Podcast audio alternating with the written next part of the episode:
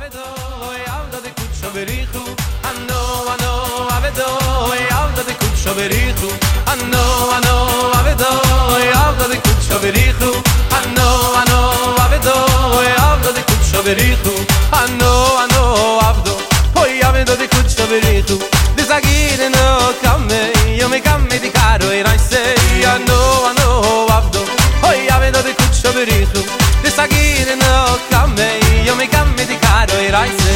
Yo me kam me kam mit dikaro e reise. Be khol dam behido o me kam me kam mit dikaro e reise. Be khol dam behido o me kam me kam mit dikaro e reise. Be khol dam behido o me kam me kam mit dikaro e reise. Be khol dam behido ano ano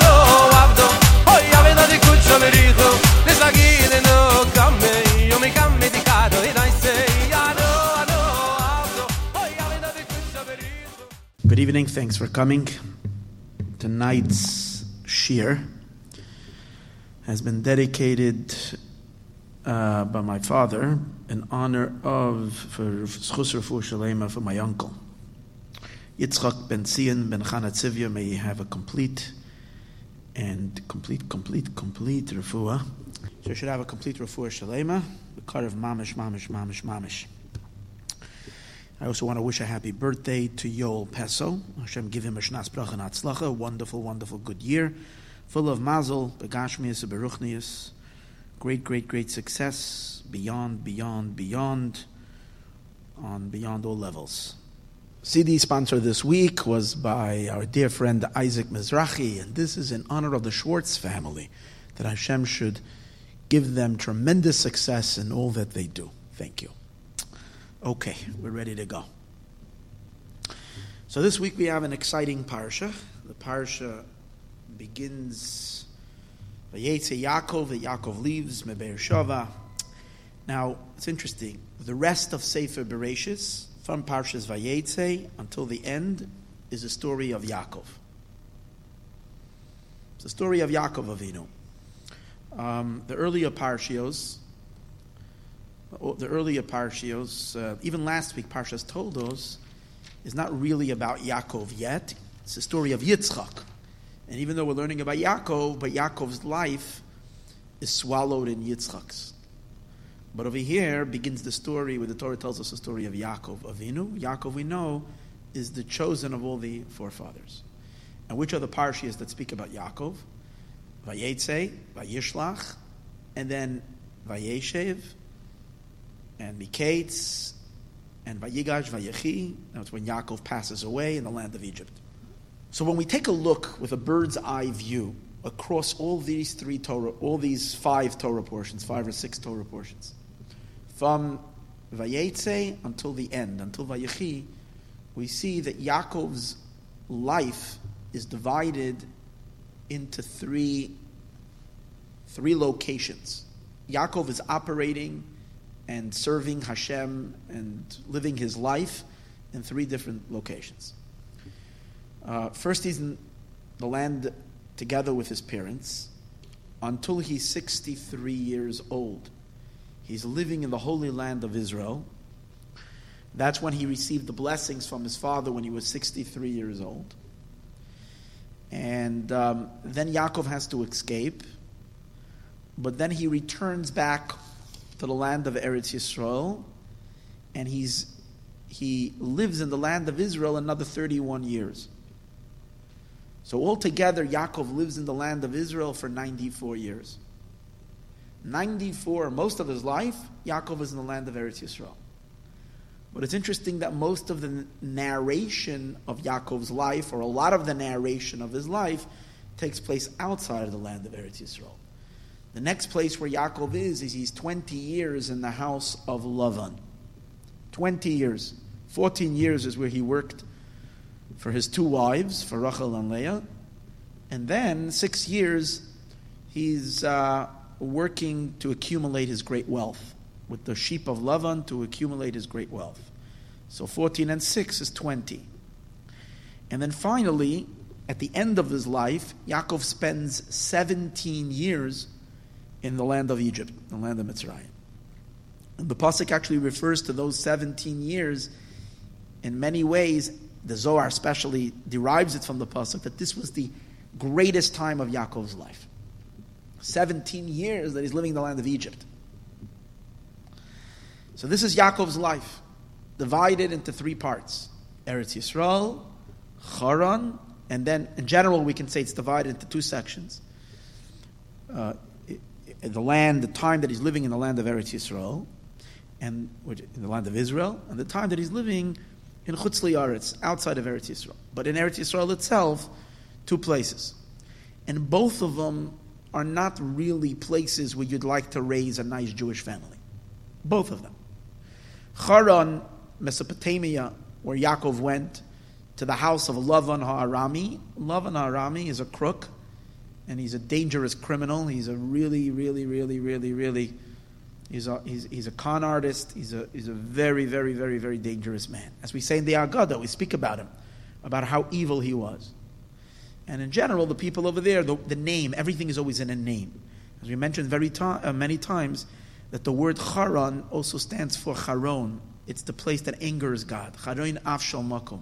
It's the place that angers Hashem. So it's not a lovely place. It's definitely not a spiritually conducive place.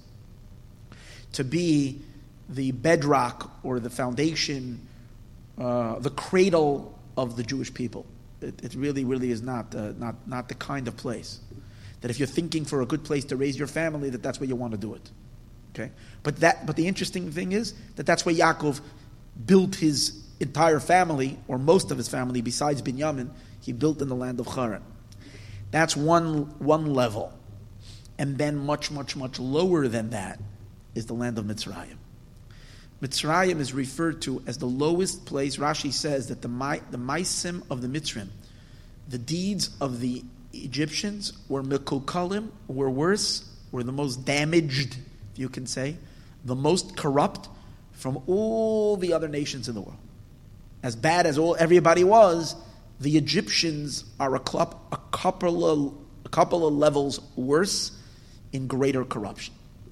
So it is like a, and therefore we even refer to, the Torah refers to Egypt as Ervasa Aretz, which means the filth of the land. So it's a very, very, very dark and uh, uh, uh, uh, spiritually challenged land. So we have Yaakov Avinu dividing his life into three, these three places where he lived. Now that's very unlike the other two others that we have, our other two patriarchs, Avraham and Yitzchak, where both Avraham and Yitzchak lived primarily as our forefathers in the land of Eretz Yisrael. Even though Avram Avinu had a very long period of, of time where he lived outside of the land of Israel, before he came to Eretz Yisrael, he was only 75 years old when he left Mesopotamia to come to Eretz Yisrael, as it says openly in the beginning of Parshas Lech Lecha. But that's be, before we even start telling, the Torah even starts telling us the story of the fathers. So those 75 years, for whatever reason, doesn't count. In Midrash and Medrash, we learn all about Avram recognizing God when he's a little boy and being thrown into the furnace and so on and so forth. But as much as the Torah's narration is concerned, the Torah doesn't narrate that part. So the story of Avram Avinu begins when he's 75 years old with the epic journey of Lech Lecha. And after Hashem told Avram Avinu Lech Lecha, Avram Avinu, besides a tiny little stint where he leaves the land of Israel, and he goes down to Mitzrayim, Avram Avinu is doing all of his service, all of his avoda, which is tremendous avoda, tremendous service to God. Where is he? In the land, the holy land of Israel. Yitzchak, even more so. Isaac, Yitzchak, he's now allowed to leave Eretz Yisrael. He's forbidden. Last week in the Torah portion, we say there was a hunger, a famine in the land, and Yitzchak wanted to follow his father's footsteps and go down into the land of Mitzrayim, and Hashem says to him, Gur ba'aretz azois, live in this land because you are too holy to leave the land of Israel. So we see that both Avram and Yitzchak, their service to Hashem is in a space, in a holy space, which is the way we would appreciate, it would make sense. That which is conducive. These are the fathers, these are the holy people that are building a holy nation that they should live in a holy land and serve God in a holy land. Yaakov is the one, one of our patriarchs. which even though most of his life he lived in Israel, as we said earlier, 94 of Yaakov's of the years of Yaakov Avinu is in the land of Eretz Yisrael, but still we find that there's a tremendous focus on Yaakov Avinu's time outside of the land of Israel. In a sense, we can say that he is the most accomplished when he's outside of Eretz Yisrael. Where do we see that? In Haran is where Yaakov builds his family. And that's his primary job. His primary job is to build what we call the Shvatim, the tribes, the tribes of Israel. He's building the structure of Beis Yisrael. The Jewish home is being built up. The Jewish people, in a sense, are becoming a people through Yaakov. Until then, it's individuals. By Yaakov, already, it's already a, it's already a, it's, it's a serious family that's already the seeds of the people.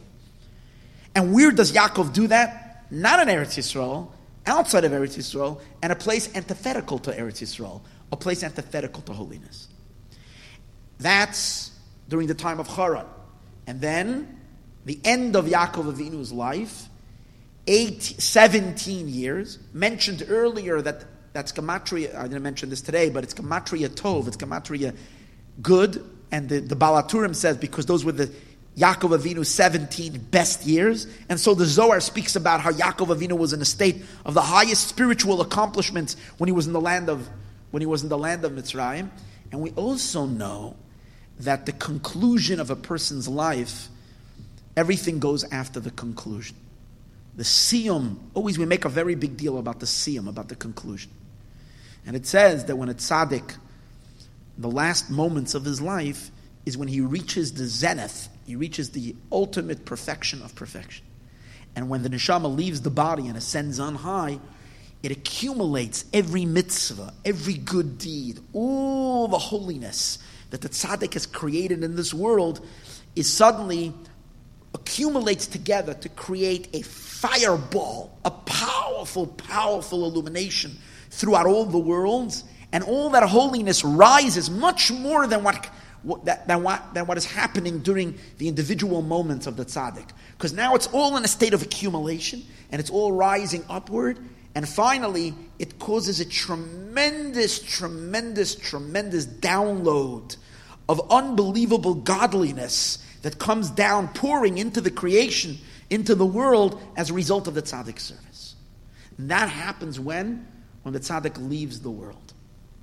Now let's take a look at Yaakov Avinu. So Yaakov's conclusion of his life, even though we know that on a deeper level Yaakov never died, as the, as the Mishnah, as the Gemara says, Yaakov Avinu loin meis, that Yaakov didn't die, but some aspect of departure of soul and body did occur on some level, which the Torah discuss about, discusses in Parshas Vayechi. So the power of the yahrzeit, the power of the passing away, is there by Yaakov as well. And where does it happen in the land of Egypt? So we see that what? That the two most important and most potent moments in Yaakov Avinu's life is not when he's in the land of Eretz Yisrael, but rather when he's outside, when he's in Chutz Liaretz. And one worse than the, and in Chutz Liaretz itself, two very dark places. And one worse than the other. In Haran is where Yaakov Avinu does a major, major accomplishment. He builds his family. He gets married and he builds a Jewish home and he builds the future of the Jewish people. And in Mitzrayim, the darkest, ugliest, most spiritually depraved place in the world is where Yaakov reaches the climax of his service and the siyum of his life, and his holy neshama rises upward and therefore creates that magnificent glow of godliness in this world. And Dafka Yaakov. So we need to understand this. Why Dafka Yaakov? And in a sense, it really, really, really seems like perhaps it should have been the opposite. That Avram and Yitzchak's lives should have been more interwoven with, with, with being outside of it, with periods of time outside of the land of Israel, outside of Eretz Yisrael. And Yaakov should have dafka been in Eretz Yisrael. Why? One of the major differences between Yaakov and our other fathers, and Avram and Yitzchak, is that by Avram Avinu and Yitzchak, we find that even though they were perfect tzaddikim, they were perfectly righteous, they still had of their descendants that weren't kosher. They had descendants that were, that were evil. From Avram Avinu came the, his corrupted son Yishmael, which is uh, which were he, Yishmael was a, was a wicked person. He was a rasha, and from Yitzchak came Yish, came Esav. But by Yaakov Avinu, and there's actually there's a, a statement in the sages where the sages where Chacham and where Chazal say like this: the Yaakov Avinu was so special. Loika Avram, he's not like Avram Avinu, not like our forefather Abraham. Sheyatza memenu Yishmael, that Yishmael came out of him. Veloiki Yitzchak, and not like Yitzchak, Sheyatza memenu Esav, that Esav came out of him. But rather like Yaakov, who all of his children were all perfectly righteous. All of his tzaddik, all of his children were tzaddikim, and that's why there's a special phrase, a special um, characterization that we say about Yaakov. We say mitasai shlema. His bed is complete. The bed is a reference to one's offspring. Mitasai shlema means that Yaakov's offspring were all tzaddikim. They're perfect in his offspring. That Avram and Yitzchak seem to have more of a connection to the unholy. Versus Yaakov, he is a tzaddik, his offspring are tzaddikim, he's completely surrounded only with holiness. But to, to, to, to, appreciate that a little deeper and to understand the question, where, where what the question is that I'm asking tonight in tonight's class, and why it would be more befitting for Avram and Yitzchak to live periods of their life outside. Their avoda would be in relationship to the unholy. Because really, one can ask a simple question. If we appreciate who, uh, who, who our forefathers are, Avram and Yitzchak, we know what the sages say that our avos hein hein hamerkava, that our forefathers, they weren't just righteous people. They are the merkava. What does merkava mean? Merkava means that they are they are a chariot for God. And as explained in Chasidus, what does it mean, a chariot? Just like a chariot, chariot means a vehicle. Just like a vehicle has no personal agenda, you hope that your car doesn't have a personal agenda. If your car has a personal agenda, it's time to very, very emergency, very, very, very, very quickly rush your car to the mechanic because you don't want a car doing its own thing unless already, you know, it's Yemaisa Mashiach and the car is already uh, autopilot car doing its own thing in a way that the car, you know, we can rely on the car. that the domain is already, you know, kind of completely fixed and it knows exactly how to drive. But I'm talking in the case before the car has reached that level of perfection.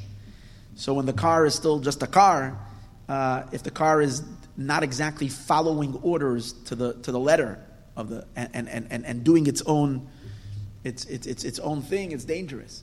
So the idea that we say that our forefathers, where the Merkava means, hear the words of the, the Alter Rebbe of Shneur Zalman of Liadi says, that the, the, our forefathers didn't move a limb.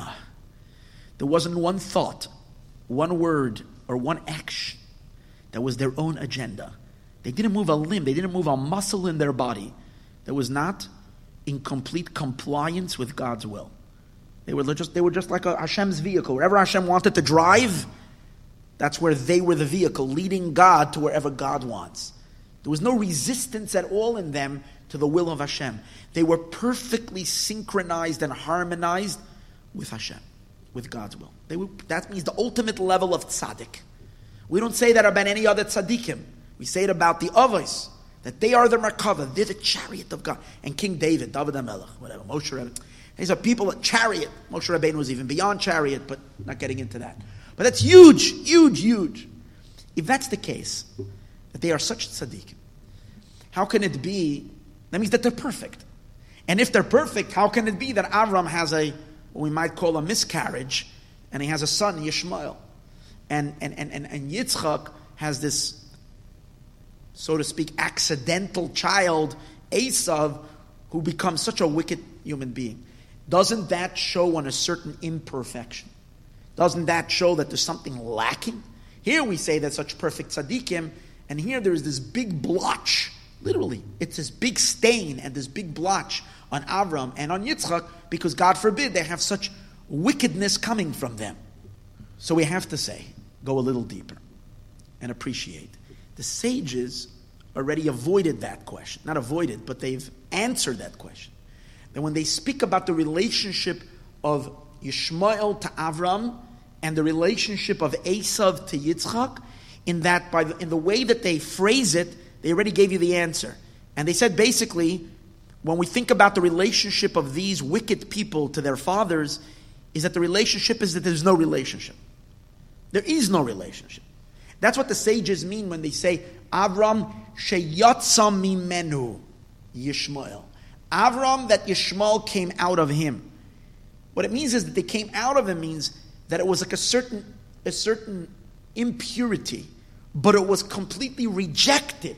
And it went out of Avram Avinu. And it left him to the point that Yishmael doesn't have any connection. He's severed from Avram. He's disconnected from Avram Avinu. No relationship anymore.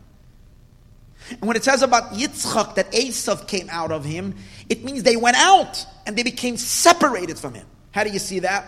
Hashem says to Avram Avinu, Avram is pleading that Yishmael should be a mensch.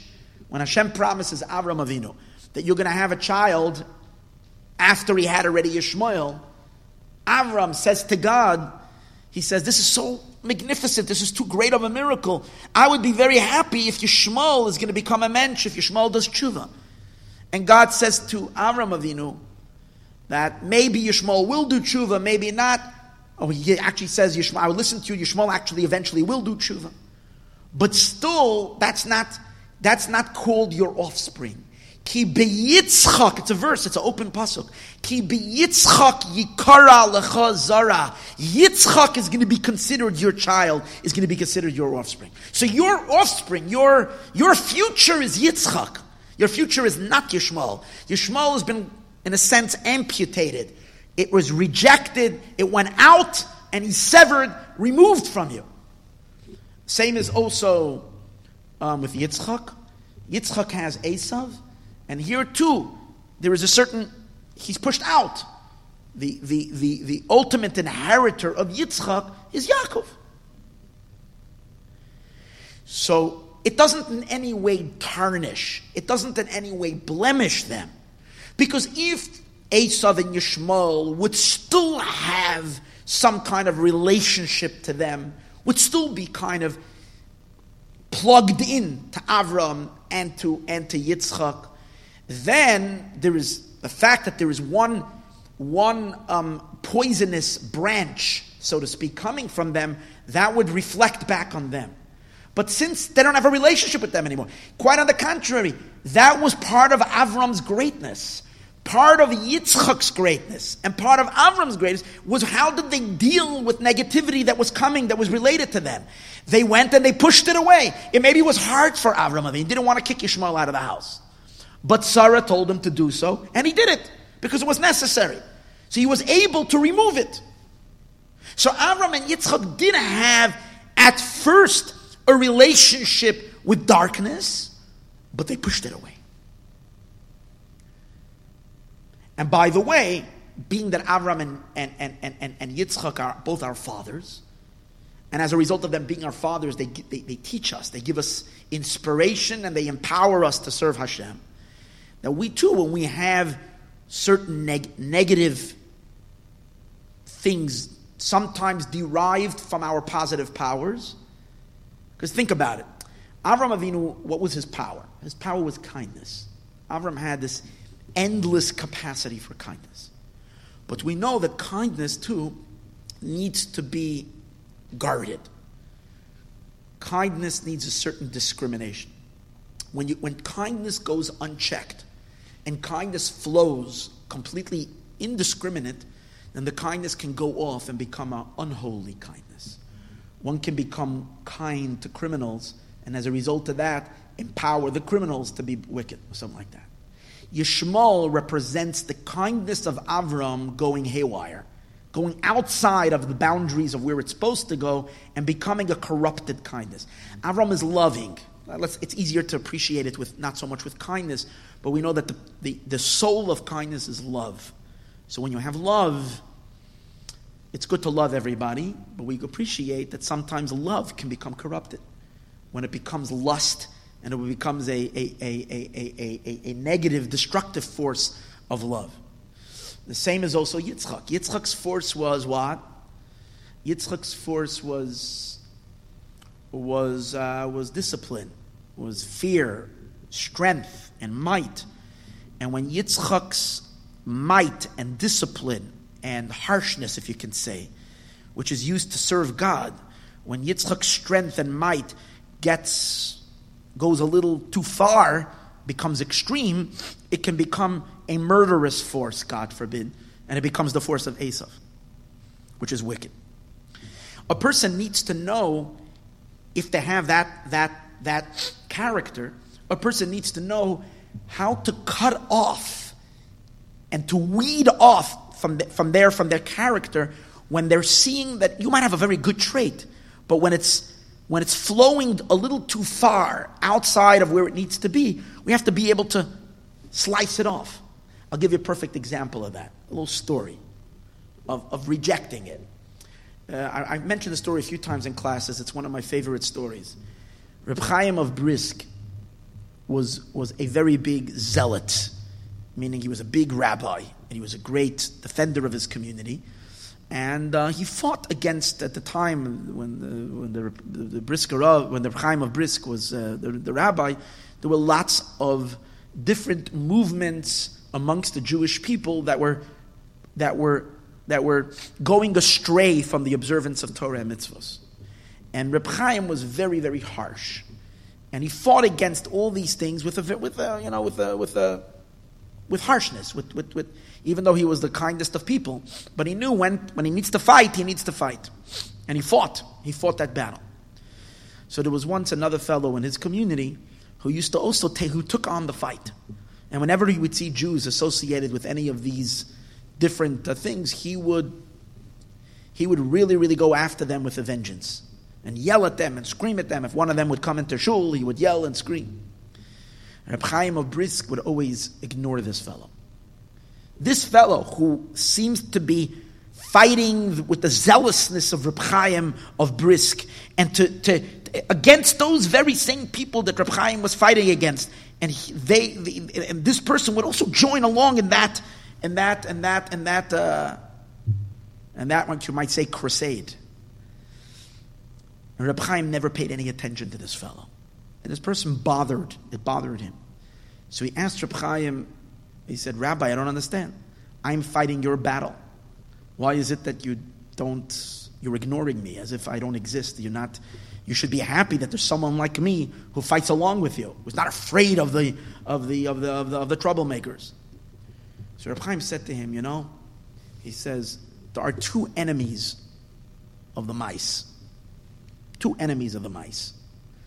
He says, the cat is an enemy of the mice, and the woman in the house is an enemy of the mice. But what's the difference between the cat and the woman of the homekeeper? What's the difference? The homekeeper wishes that there wouldn't be any mice to begin with. She has zero, zero pleasure and enjoyment in chasing mice. If there is a mouse, she has no choice, but she has to sweep it out of the house or get rid of it somehow. He says, but a cat actually wants there should be mice because his entire pleasure is that there should be a, a mouse so he can run after the mouse and kill the mouse and eat him up. He says, That's between me and you. I might fight the battles that need to be fought. If there are certain things that are not good and it pains me deeply, but I have no choice, I have to stand up and protect the community. So I have no choice.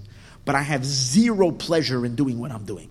I do it reluctantly, and when it's necessary, only as much as is necessary to do you have the deepest sensation and pleasure in, in yelling at people, in hurting people. And if there, if there is no one to yell at and to scream at and to, and to exert your zealousness on, you are, you are very uncomfortable. You can't sleep at night because you didn't let out. You know, you'd let it out on your wife if you couldn't let it out on, on the. And that's the idea that I'm talking about. Avram Avinu, Yitzchak both of them are dealing with Avram and Yitzchak are both from them can come a some kind of a negativity that can that can emanate from their service. But the beauty of Avram, or the greatness of Avram, is that he can cut it off. He can realize when that's that's not kosher, that doesn't continue for me, and that's it. That's it with the kindness. So he cuts Yishmael off. Yitzchak cuts Esav off, severs their connection. So what's the what's the, what's the greatness of Yaakov? The greatness of Yaakov is that Yaakov doesn't have to deal at all with that negativity. Because Yaakov doesn't have any of his offspring that are, that are, that are sinners. All of his offspring are tzaddikim. Comes out according to this. That, the, that means Avram and Yitzchak are both perfect. But their perfection of Avram and Yitzchak involves dealing with negativity and rejecting the negativity. Yaakov Avinu doesn't even have any negativity in his entire, on his radar. It's only kosher. It's only holy. It's only righteousness. It's only saintlyhood. If that's the case, wouldn't it make sense that Avram and Yitzchak that have to deal with the unholy, and their service is to reject and to push away the unholy, like Avram had to push away Yishmael, and Yitzchak had to push away Esau. Yet, Avram and Yitzchak, where do they serve God? In a holy land. They're living in Eretz Yisrael. Their service is in, a place that's where the whole environment is a holy environment. And Dafka Yaakov, whose mitosoi shlema, his bed is complete, which means there is no relationship whatsoever to the unholy in Yaakov's life. And yet, where does he live most of his life? In other words, where does he build his beautiful infrastructure of kedusha, of holiness, and of godliness in a very unholy place? And the two phases of his life in Haran and in Mitzrayim. So that needs some clarification. We need to understand that. So to appreciate that, we have to really, really understand the real chidush of Yaakov, the real novelty of Yaakov. Yaakov, the greatness of Yaakov is not that he's living in a world where there's only goodness and only tzaddikim and righteousness. We find amongst Yaakov's children Yaakov has 12 sons. The oldest of his boys is Ruvain. When you read the story in the Torah about Ruvain, not this week's Torah portion, but next week's Torah portion, Parshas Vayishlach, the Torah tells us something, something that happened with. The, the pasuk says that he had relations with his stepmom. That's what the pasuk says. The Gemara tells us that whoever says that Reuven sinned is making a big mistake. That we shouldn't read the pasuk in its simple meaning. That's not what it means. Reuven did not do such a sin. But the Gemara says that what Reuven did do was he messed with his father's bed. That means that Yaakov would keep his main bed in the tent of Rachel, of Rachel, because that's who we considered as Akeres Abayis. When Rachel died young, right, on the road, Rachel died. So Yaakov moved his bed into Bilhah's tent, which Bilhah was the, the uh, kind of the, the uh, servant wife from Rachel. She's Yaakov's servant wife, but she's the servant, she belongs, she's the attendant of, of Rachel. And Ruvain, who is the, who is the, who is the son of the oldest, which is Leah, felt, was insulted by that, and felt that his mother's honor was then being uh, disgraced, that there was a, an insult to his mother. So, out of a feeling of injustice to his mother, instead of talking to his father, he took matters in his own hands. He picked up Yaakov's bed and he moved it into Leah's tent. Now, with tzaddikim, you don't mess with their furniture. Okay, their furniture is, uh, as we mentioned earlier, if they are a chariot to God when they do something, it's because that's how the divine flow needs to flow. And if you want to start repiping God's flow of energy into the cosmos, you cause a big mess. So, notwithstanding Ruvain's good intentions, the fact that he started repiping and rechanneling and, and, and with the way the flow of by, by, putting Yaakov's bed somewhere else, it's considered a, a sin. It's considered a sin. To the point that the Torah refers to it as the fact that he had relations with Bilhah. He didn't, but that's what happened. So the question is then, how do we say about Yaakov's children that they're all tzaddikim? When the Torah says clearly that Ruvain sinned. Ruvain sinned. And again, even though the sages say that he didn't sin, but there is still, as we said, as we said, even though he didn't sin, means he didn't do that vulgar sin that the pasuk says, but he still did a sin, and as a result of the sin, actually he was punished. We see later with the blessings that Yaakov blesses his children, that Ruvain is deprived from certain blessings that Reuven was supposed to get, Reuven is, is diminished from his stature. He's the oldest, he should have gotten everything. He loses out. Why? Because he sinned. How can we say then that Yaakov's bed is perfect? And the answer to that is the Midrash tells us, interesting, that Hashem said to Reuven as follows You are the first person, Pasachta, that you're the first person who opened up in doing tshuva. You're the, now, even though we know that there are people who did tshuva before Ruvain, Adam Arishon did tshuva, Cain did a little bit tshuva. There was some kind of tshuva that was done before, but the tshuva that was done by all the other predecessors, uh, people, was a very, very, very, very weak and incomplete tshuva. The first person who did a perfect tshuva, who did a real, real repentance to the very, very, very end, if we can say the first Baal tshuva, is Ruvain. The Medrash says that God says to Ruvain, Ata pasachta, you started with tshuva, therefore, whatever. In that sense, Ruvain then is a Baal tshuva.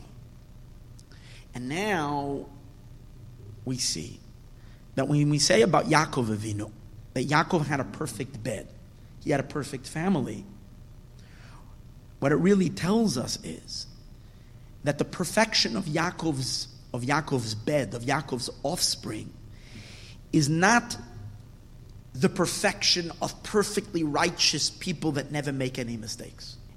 What does that mean? That when Yaakov creates a perfect family, it's not so perfect.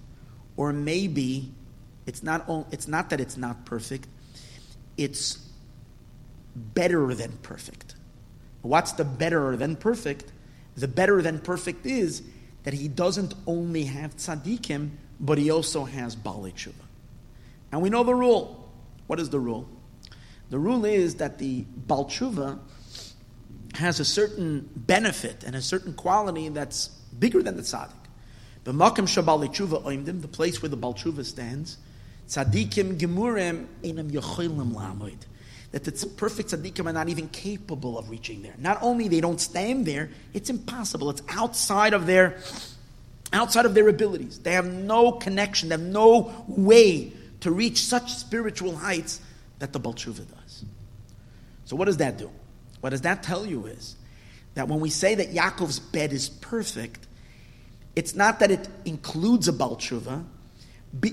As a result of Yaakov Avinu, including the Baal Tshuva, what that makes is that his, that his offspring, Ruvain actually is not, Ruvain is not just also a tzaddik, because what was my question before? Earlier we asked, how can we say Yaakov, by him all of his children are perfect? All of Yaakov's children are all righteous if you had Ruvain who committed a sin. So what are we going to answer? That Ruvain did tshuva. So first of all, okay, he did tshuva. If he does tshuva, how does he equal towards all the other brothers? So first of all, as I mentioned earlier, Reuven's tshuva was a complete tshuva. Once Reuven's tshuva is a complete tshuva, he's actually a tzaddik gomer. He's a complete tzaddik, exactly the same like his brothers. Actually, it's interesting. Where does the Gemara learn out that Reuven did tshuva? Because right after it says that Reuven sinned, the pasuk says, "Vayihiu b'nei Yaakov," the word the sons of Yaakov, shneim asar. In the same verse that it says Ruvain sinned, the pasuk says the children of Yaakov were twelve. So the Gemara says, since it mentions in one breath the children of Yaakov are twelve, how, how are they twelve? There is eleven, and at best there is someone who kind of repaired the damage that he did, and maybe no, no, no.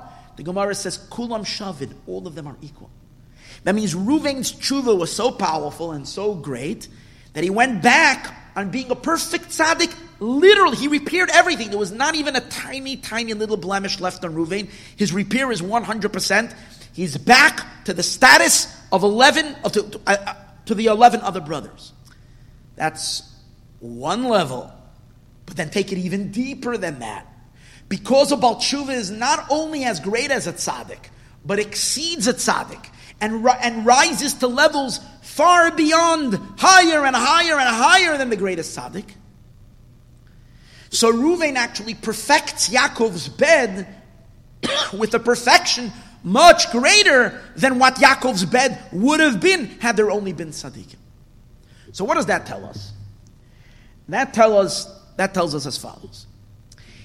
Avram, Yitzchak, and Yaakov, all three of our forefathers, they were big tzaddikim, but notwithstanding the fact that they were big tzaddikim, they had to deal with the dark side of life. They had to deal with the unholy world. Now, here's a major difference between them. Avram and Yitzchak, the manner in which they deal with the unholy world, with the dark side of life, is through pushing it away, as we said earlier. Avram rejects the unholiness of Yishmael. Yitzchak rejects the, the, the evil of Esav. They push them out. The greatness of Yaakov is he's able to enter into the realms of the unholy and convert the unholy. Because that's the greatness of the Baal. The greatness of the Baal is that he takes the sins themselves and converts them to holiness. So Yaakov has a much greater quality than Avram and Yitzchak. Avram and Yitzchak build a structure of holiness and they reject the unholy world. Avram has has a, a son Yishmael, even though Avram is a perfect tzaddik. But his holiness is not able to enter into the darkness of Yishmael and to have an impact on it. At best, he can do is push it far, far away. Yaakov is a chiddush. The power of Yaakov is his, his light, his holiness, his attachment to God is so strong that, that if there is, he has if there is any kind of unholiness that he encounters, in this case amongst his children, one of his sons, Reuven, again the oldest, you see it's always happening with the oldest, slips and falls for a moment into darkness, but instead of having to reject Reuven, God forbid, and, and sever his connection, Yaakov turns around that darkness. Reuven does tshuva, and not only does he come back and to become a tzaddik like all the other brothers, he becomes a Baal tshuva with all the qualities of a Baal tshuva, converting the darkness into light, and Yaakov has the ultimate perfection. He has the perfection of a tzaddik, and he has a perfection of the Balchu. As we see that in Yaakov's greatness over Avram and Yitzchak, that power that Avram, that Yaakov has, in his, has in his children, really is derived not just, it's not only in his children, but it comes from Yaakov's service himself. And this is the answer to the question that we're talking about tonight. Avram and Yitzchak's connection to God was one that did not allow them to overpower darkness and to transform darkness to light. Their service to God was the, the, the rejection of darkness, the pushing away of darkness, so that he create space and build holiness. Avram and Yitzchak lived their entire life developing Kedusha. That's why where did they live? They lived in the land of Eretz Yisrael. In the Holy Land, because that's where you build a structure of holiness. Yaakov Avinu was on a whole new level. He's the third, of course, he's building his Kedusha on, on, on the power of his father and his grandfather, but he's advancing holiness. He's bringing it to a whole new level. And the greatness of Yaakov Avinu is not only that he can combat with holiness, well, I'm sorry, he, he can combat with the unholy. But the greatness of Yaakov Avinu is that no matter what kind of unholiness he deals with, he does two things. He crushes the darkness, he breaks it, and ultimately he converts it. the ultimate power, the ultimate triumph of goodness and holiness in the world comes through Yaakov Avinu. He's the third of our fathers, and therefore he empowers the Jewish people with that unique power. And that's why Yaakov Avinu is the only one of our fathers who is going to live his life and major and, and his greatest accomplishments. So much so that when Yaakov is going to build his own family, he's going to structure his family. He's not going to do it in a sheltered environment of kedusha, but Yaakov is going to do it in outside in chutzli aretz. Chutzli aretz means outside of the will. Aretz, the word aretz is not just ge- geographically a land. Aretz means from the word ratzon, will, desire. Eretz Yisrael, the, the land itself, has a desire to serve God. When, God, when a Yid lives in Eretz Yisrael, if you're just tuning in to the land, the land desires Hashem to do a mitzvah, so naturally you should want to do a mitzvah. If a Jew, chas v'shalom, is living in Eretz Yisrael and has other desires opposite of God's will, it's because he's not, he or she is not one with the land. They're not picking up the vibrations of the land. You could be living technically in the land of Israel, but not tapping into the land. The land is called Aretz. It has a burning desire to do God's will. Those people that are sensitive and therefore feel the desire of the earth itself to serve Hashem, so they that kind of desire flows in their blood, and they're filled with passion and want to do a mitzvah. When you go outside of Eretz Yisrael, especially when you live in Hollywood, the land itself, the earth that you're living on, is chutzli aretz. It has other desires. The environment has other desires. It's not holy land. It's land that is outside of the wish and the desire to serve God. And yet what? The person has to fight.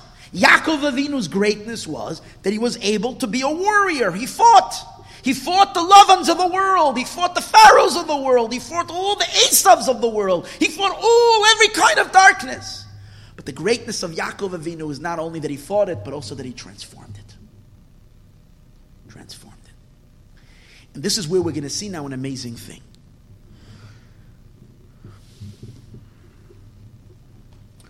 Why it is that Yaakov, not only does he live outside of the land of Israel, because he is the one who has the power in him to overcome darkness and to transform it, like you see in his children. But we'll also understand why the unholy world that Yaakov has to deal with are two levels. One is Haran and one is Mitzrayim. Two different places, Haran and Mitzrayim. We also need to understand if Yaakov's main accomplishment is the conversion of darkness to light, why, is, why are most of his years in the land of Israel? True, his most accomplished years and the most powerful moments of his life are outside of Eretz Yisrael, unlike Avram and Yitzchak. But this question is still how come the majority of his life is in Eretz Yisrael? And the answer is that there's something very, very important and something very deep and very, very, very, very crucial to our appreciation of ourselves and the ultimate way of serving Hashem and our appreciation of all our brothers and sisters, of all the Jewish people. And that is as follows. The Jewish people are made up of three types of individuals. Three types of people. We know that there are tzaddikim, there are righteous people. Then there are, on the other extreme, rishayim. Are those that are considered wicked. Okay? And then in between the righteous and the wicked, they are the average, what's called Beinonim. Now, the holy book of Tanya describes that if we get a little deeper in appreciating what means tzaddik, what means Benoni, and what means rasha, it means as follows. It's not someone who's, a, who's majority doing good deeds is a tzaddik. Someone who's half and half is a Benoni. And someone who's mostly wicked is called wicked. That's the, a superficial understanding. A deeper understanding, according to the Tanya, is that a tzaddik doesn't have any more. Tzaddik is someone who is good not only in his behavior, but is essentially good. Someone who has doesn't have it inside of them to sin. They don't even have a desire for sin. Quite on the contrary, a true tzaddik is someone who sin, anything that's against God's will, is completely abhorrent. It nauseates them. Literally, they get nauseous from the thought of doing something against God's will. That's a tzaddik. A wicked person is someone who sins, even if it's only from time to time. It's already called rasha. Not, we shouldn't call it wicked, but it's, in a sense, we call it the weak individual. The weak individual is someone who, time to time, the negative impulses or the negative, envi- the unholy environment entices the person, gets the better of them, and they do something wrong. That's the rasha. The Bainani is someone who externally never sins, always does the right thing, but internally they still have a struggle. They have an appetite for sin, but they never sin. Since these are three types of Jews, and we know that all of our empowerment to serve God has to come from our fathers, has to come from our forefathers. Where does the Jewish people get the service, the ability to serve Hashem as a tzaddik, to serve Hashem as a Beinoni? And you'll say, well, we're not meant to serve Hashem as a Beinoni. We're meant to all be tzaddikim. That's not true. Hashem created people where the highest achievement they can do is be a Beinoni. And Tanya discusses at great length are people who can never be a tzaddik. To be totally transformed and thoroughly good without Yetzer Hara, only very few people achieve. So most people are going to have to wrestle with darkness all their life. And then there is a service for people that fail and fall and hurt themselves. But then they get up and they continue serving Hashem, even as a rasha. A rasha also has a unique service of Hashem. The uniqueness about the rasha is that the rasha can become a real Baal tshuva. Right? Someone who never sins can't really be a Baal tshuva. A real Baal tshuva can only be a rasha. So there are people whose path to God is through doing tshuva, which means being first a rasha and then doing tshuva. The question is, where does the rasha get his power to serve God if our forefathers were not Rishayim? We're not wicked people. Where do our where do the average Jews, a Bainani, get his ability to serve Hashem if our Avram, Yitzchak, and Yaakov were not Bainanim? They were completely, thoroughly holy, sweet. Completely, completely, thoroughly, 100% sweet with sweetness, full of love of God. Every, every, every fiber of their being was full of Kedusha and holiness. Where do they have? Where do we have a Bainani? Where do we have a rasha? And the answer to that is Yaakov Avinu. Because Yaakov Avinu's three phases in his life, the three places where Yaakov Avinu lived and served God, represent and empower these three types of servants. Yaakov living in Eretz Yisrael represents the service of the tzaddik. Because Eretz Yisrael, as we said earlier, is that means that the land itself, the very nature of one's existence, is a nature, is a nature of, of a servant of God, is a nature of connection to Hashem. Every impulse is a holy impulse. Every drive is a holy drive. Every every every every every uh, urge is a holy urge. That's Yaakov Avinu living in the land of Israel. When Yaakov goes to the land of Haran, in Haran, you have a whole bunch of Charonian forces. And what are they? Dark forces.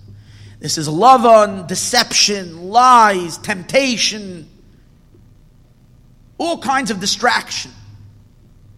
So Haran represents the world of the Beinoni. What's the Beinoni?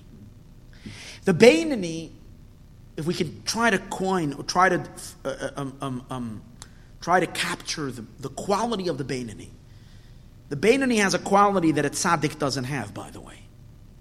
The quality of the Bainani is the Bainani, one word fits the Bainani. He's a warrior. He's a warrior. He rages, he wages a war 24 7. And he always wins. He's an incredible warrior. He's never defeated. He always defeats the enemy. Powerful. The Bainani is an unbelievable hero. Because it's one thing to fight enemies outside of you, it's another thing to fight the demons within. Yetzer Hara doesn't stop, non-stop. Living in Chara means dealing with all kinds of corruption inside of us. Desire for this and a desire for that, and all kinds of all kinds of schemes that the Yetzer Hara, and constantly crushing it. And we know that what the Bain, it says in Tanya, an amazing thing. What the Bainani accomplishes that the tzaddik can't accomplish because the tzaddik doesn't confront evil, because he doesn't have evil inside of him, doesn't have to confront it. So the tzaddik is busy bringing down constantly a flow of, of great holiness into the world. But the tzaddik is not is not crushing evil. He's not breaking evil because he doesn't have to deal with it. The Bainani is on the front lines. The Bainani is fighting the forces that stand against God. And every time he says no to a temptation, he blasts them. He's literally bombarding the unholy. He's destroying the forces of the Klippa in the world. Bang, bang, bang. He's nullifying them. Unbelievable. That's the Bainani. So that's what Yaakov was doing in Haran. He had Lavan who wants to cheat him day and night, and he has to fight him. He has to be on alert. Yaakov says, what is Yaakov? One of the things about the late, the, the Beinoni in Tanya is how he describes that the Beinoni has to be vigilant every moment.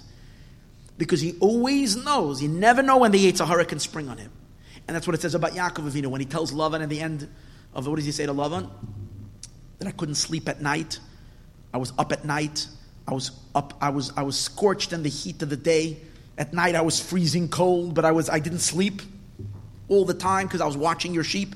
The deeper meaning is Yaakov couldn't let down his guard for a moment. So even though, let's make a distinction, Yaakov didn't have to fight the internal battle because Yaakov is a tzaddik, but the idea that he's living in Haran where he's constantly faced with an onslaught of, of, of forces of, of Lavan, of that which is dark and, and, and, and, and, and angers God, that is constantly in his face, is that personifies the, the, the, the vigilant war and the constant fight that the Bainani has to wage. That's the time of Yaakov in, in, in, in, uh, in Haran. Finally, there's the last level. And what's, and what's that? The last level is the Rasha. And again, nobody is meant to be a Rasha. And I'll tell you a secret. There isn't going to be one Jew when Mashiach comes that is going to remain to be a Rasha. The pasuk says, "L'ra'isi uh, uh, uh, Rasha Aretz Aisina Rasha, v'his bainanta al makomo." I looked on his place, vanenu, and he's not there. Because when Mashiach will come, Rishayim Eid Enam, there won't be any more wicked. Not because the wicked will be killed, like some people like to think, that there will be all kinds of punishments and all the wicked will be killed. There won't be any wicked because if not now, then the moment Mashiach reveals himself, all the wicked will do tshuva. There will be tremendous repentance, and everybody will do tshuva. And so there's no, no one is meant to be wicked. You belong, Am Yisrael, part of the holy, holy people of Israel.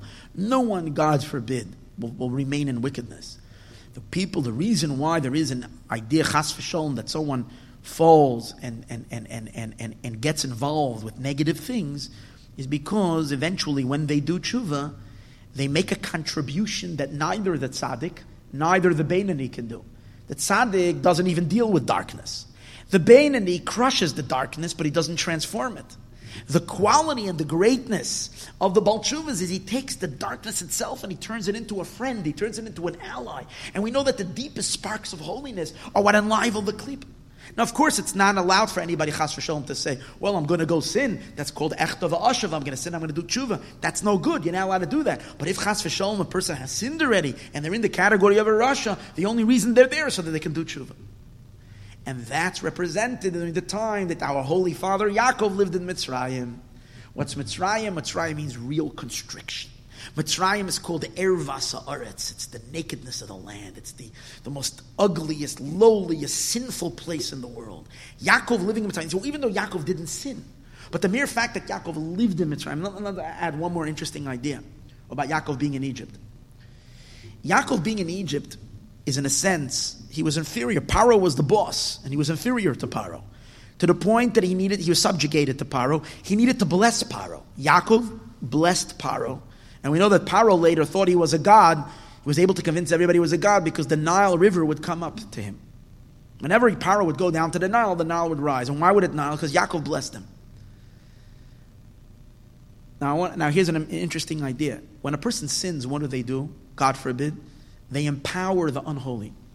They give strength to the unholy. That's the real problem with a sin. We're channeling energy to the unholy. In a sense, when Yaakov had to bless Paro, again, it wasn't bad. Yaakov did no, it wasn't considered a sin on Yaakov's part, but spiritually it has that same idea of empowering the unholy. And then let's take another thing. When Yaakov passed away, Yaakov needed to bestow an oath on Yosef to get him out of Egypt. He put an oath on Yosef. showing how deeply, how stuck, in a sense, Yaakov was in Egypt. Egypt was such a dark place, it was holding a grip on Yaakov. Yeah? He needed to make Yosef swear he'll take him out. And even then, you know how long it took to get him out of the coroner's office?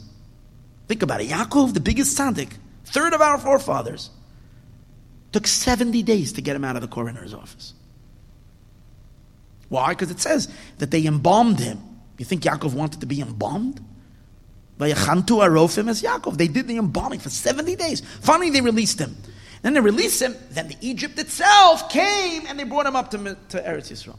Now it says that one of the reasons Yaakov was so scared that he shouldn't remain, his body should not remain in Egypt, because he says they shouldn't make him into a shrine, they shouldn't make him into a god.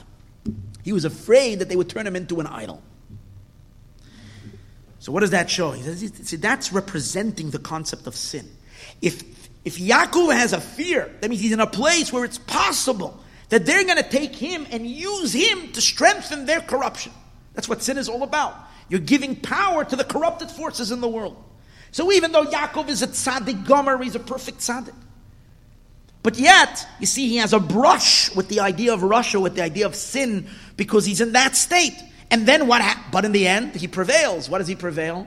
They don't make him into an idol. Not only that, Egypt themselves, with all their ministers and all their noblemen, come with a massive funeral, and they're all elevated. They all come to Eretz Yisrael to bury Yaakov to give him the final respects. So Yaakov, in a sense, elevates, and that's the empowerment for the Jewish people to take out all the sparks of Egypt and to bring it up to Eretz Yisrael into Kedusha, the transformation. Three periods in Yaakov's life. And then you wonder, you say to yourself, Gewalt. How can one human being, one person, serve God, serve Hashem with so many different modes? Here he's serving Hashem as a tzaddik.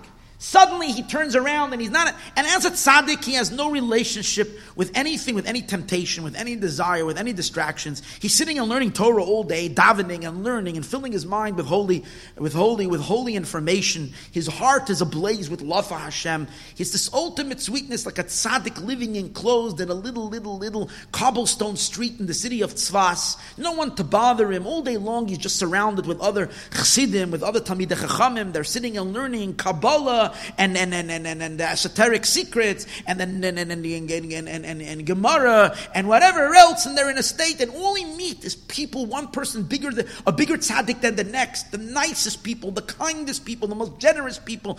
Every all you see is only goodness. Well, that's for certain a period of most of his life.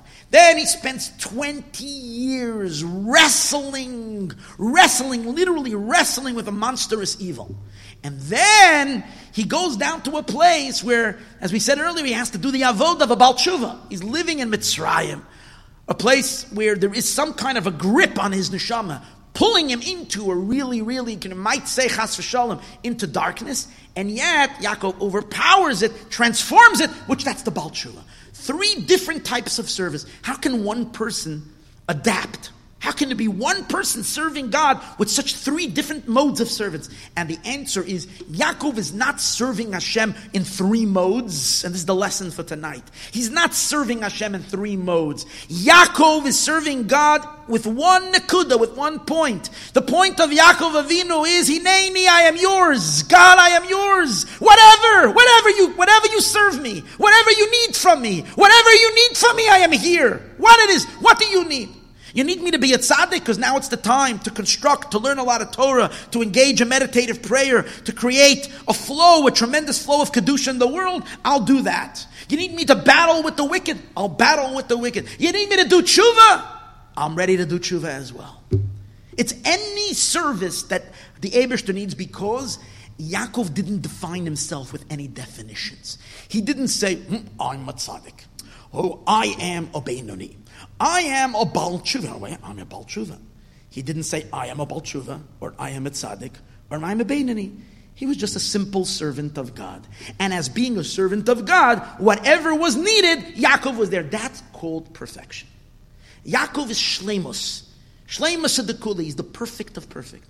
And therefore he includes everything. Not because he has three talents. It's not three talents, it's one. It could have been 20 talents. Had he been in 20 different situations, it could have the way God set up the system is the three general modes of service, and Yaakov Avinu was in each one of them, and he was perfect in all of them. And where do you see this? An amazing thing. When at the end of this week's parsha, when Yaakov is returning from Lavan's house, it says he comes to a place and he calls the place Machanayim. Right in the end of the parsha, Machanayim. What does he call Machanayim? Because over there, two camps joined together. Which camps?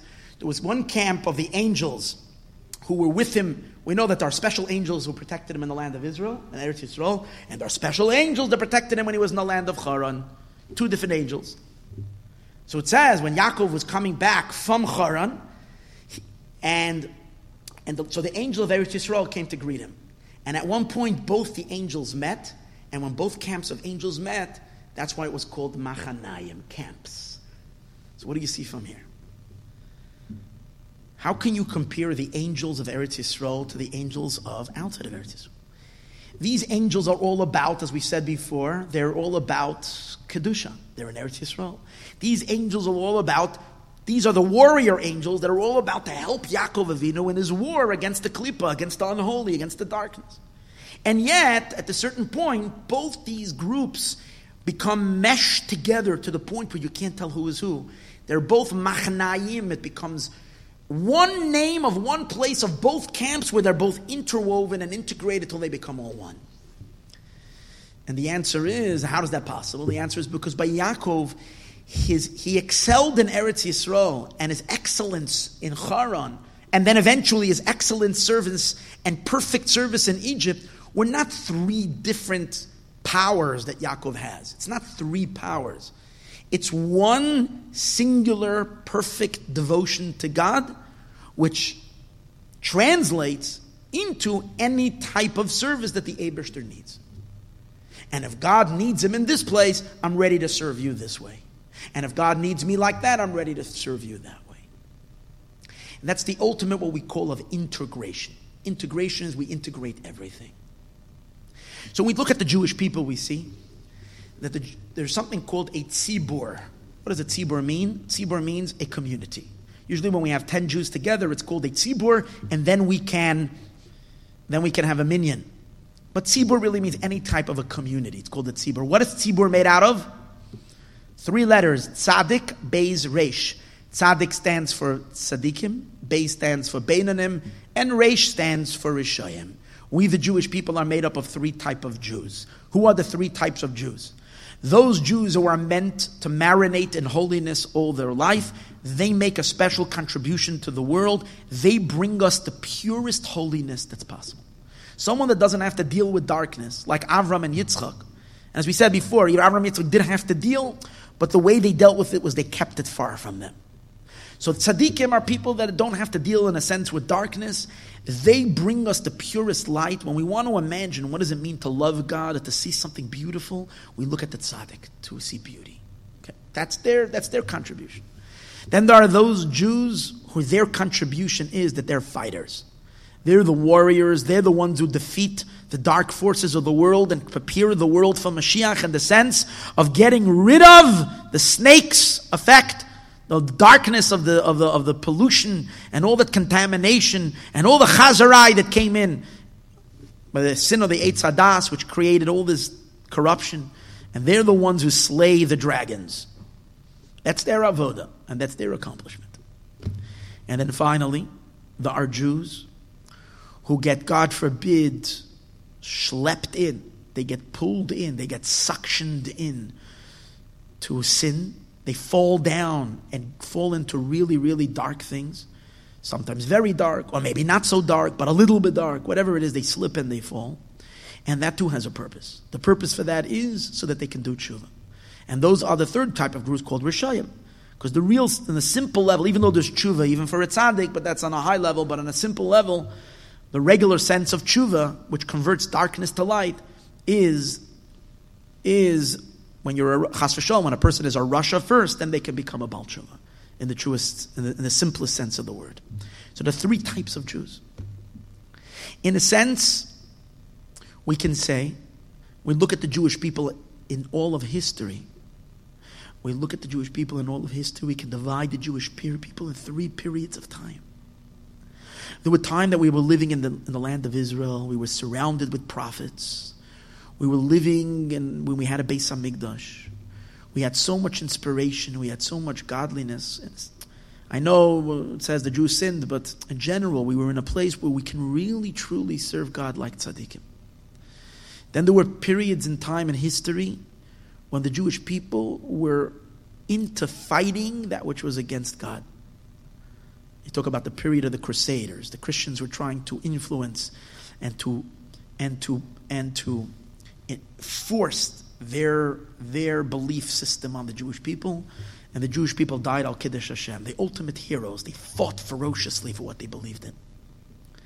And then comes the last period of Jewish history where so many Jews have gone astray. So many Jews have slipped into being pulled away from observance of Torah mitzvahs. And even what we might say is from religious Jews, but we know how hard it is. We know how strong temptation is. We know how much we fail. We know how much we fall. We know how many mistakes we make. And yet we too have a purpose because the people that make mistakes can repair those mistakes and do tshuva. And we know that the intensity of the Baal tshuva and their love to God far exceeds those that have never had the opportunity to do tshuva because they never went far. And when we do that, we convert darkness to light on levels that our parents, grandparents, great great parents could not do. And the tzaddikim could not do. Only our generation can do. But we have to realize that all these three types of modes, whether it's different types of Jews that are alive today, whether it's the general characterization of periods of time, or whatever, or in each person, if you take a look at yourself, you can find within yourself that there are certain areas in your life where you're a tzaddik. Which areas are we tzaddikim? There's certain areas where we don't have any fight. There's certain mitzvahs that we love doing. And, and whenever that mitzvah comes our way, we're excited to do it. It's like, we love it. We're excited. So in that sense, there's no struggle. Over there, we're a tzaddik.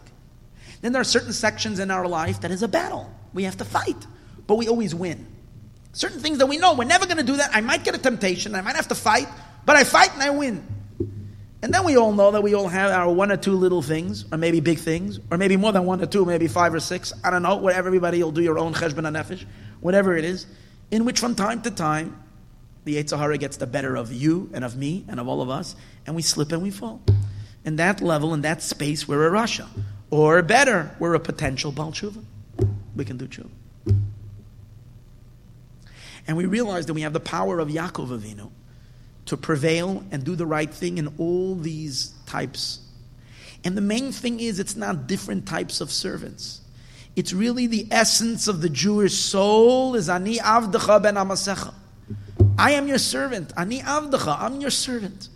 And therefore, Ana Hashem, wherever God you send me, I understand if I fall and I sin and I make a mistake, I know there's a purpose to it. We're not here to make mistakes. This world is too important. The Jewish people and the Jewish mission is too important to mess up. We don't mess up just because we mess up, chas. We mess up because it's an opportunity to do tshuva. It's an opportunity to transform the greatest darkness. We have tremendous empowerment and in that sense, we take a look and we realize that the Jewish people make up one point. We're not different. We're not fragmented, this type of Jew and that type of Jew. We're all one entity. We're all one Yaakov Avinu. Yaakov Avinu is the neshama that includes all Jewish souls. And therefore, he empowers us with every kind of service. And it's all part of one Jew. We're all one Jew. We're not many Jew. We're one Jew, even though we look so different. And others have different types of service. The moment we start characterizing ourselves Orthodox and I'm this and I'm that. Stop already. We're all Jews. And, and everybody has a purpose and everybody has a mission and a reason for their being. Together we serve the Abishter with the ultimate service. When Mashiach will come, we will see the ultimate machanayim. Eh, all the groups of the Jewish people and all our services and all the angels that were created from all that service will all come together into one ginormous machane of holiness, camp of holiness, the ultimate camp of Kedusha. Here's the thing. When we read a parsha like this, we realize Yaakov's service, three parts, but they're all one. We realize that we're empowered. And what's our empowerment in these last seconds before Mashiach comes? What's our empowerment? Number one Number one, in the section that you're a tzaddik already, be a better tzaddik. Which means, if you love davening, let's say that's not your challenge. You love davening. That's your favorite thing. You love saying Tehillim. Doesn't mean you can't do it better. Do it better means do it a little bit more brighter. Do it with a little more focus, with a little more energy. You love giving tzedakah, give a little bit more tzedakah. Do it with a greater in- investment. Do it with more light, with more. Whatever mitzvah is your mitzvah that you don't have a problem with, that's your tzaddik. Brighten that holiness, make it brighter. In the areas that where you feel that you're constantly battling and fighting, add a little bit more energy into that fight. Remember that Yaakov Avinu, he was the he was the one who went out to Haran and fought those battles, and he's empowering me and you and all of us to give another punch and to whack the klipa down again and to whack him again and to whack him and whack him and whack him harder and harder each time he stands up against us, and we defeat and break the unholiness. So draw, draw strength from Yaakov Avinu's empowerment for you and for me, for all of us to fight that battle. And if you're feeling knocked down, if you're feeling weak, if you're feeling defeated, if you're feeling broken, if you're feeling that you slipped and there's no help and there's no, you're feeling you're in chas shalom in a state of despair because you messed up, realize that Yaakov was almost made into an idol. His holy body almost made into an idol, and Yaakov had to plead. And then he managed to transform chas, transform and pick up that those very people who wanted to do that to him ended up bringing them to Eretz Yisrael and elevating it. Realize that you fall, chas v'shalom, and the mistakes that we make, that too has a purpose. And the purpose is that only you can do that kind of tshuva that the Abishter needs so much right now for something in the world to become fixed that only I, you, whoever it is that's in that darkness can fix. And when we have that realization, and we realize that, that the good days and the bad days, the dark days, the warrior days, the beautifully spiritual high days, and the very, very dark days when, we, when we've already messed up and we need to fix, it's really all part of being a Jew. And with a simple commitment and oneness and connection to God. May we all embrace the moments of the, the, the, the, the, the different moments in our life and embrace each other and embrace the Jewish people as a whole, all the generations together, realize that it's all part of one shlemus and one perfection. And with all of us together, and with all our services and all our challenges together, we create the most beautiful, beautiful, and ultimate revelation, the revelation of Mashiach Tzidkenu. May it happen now, now, and now.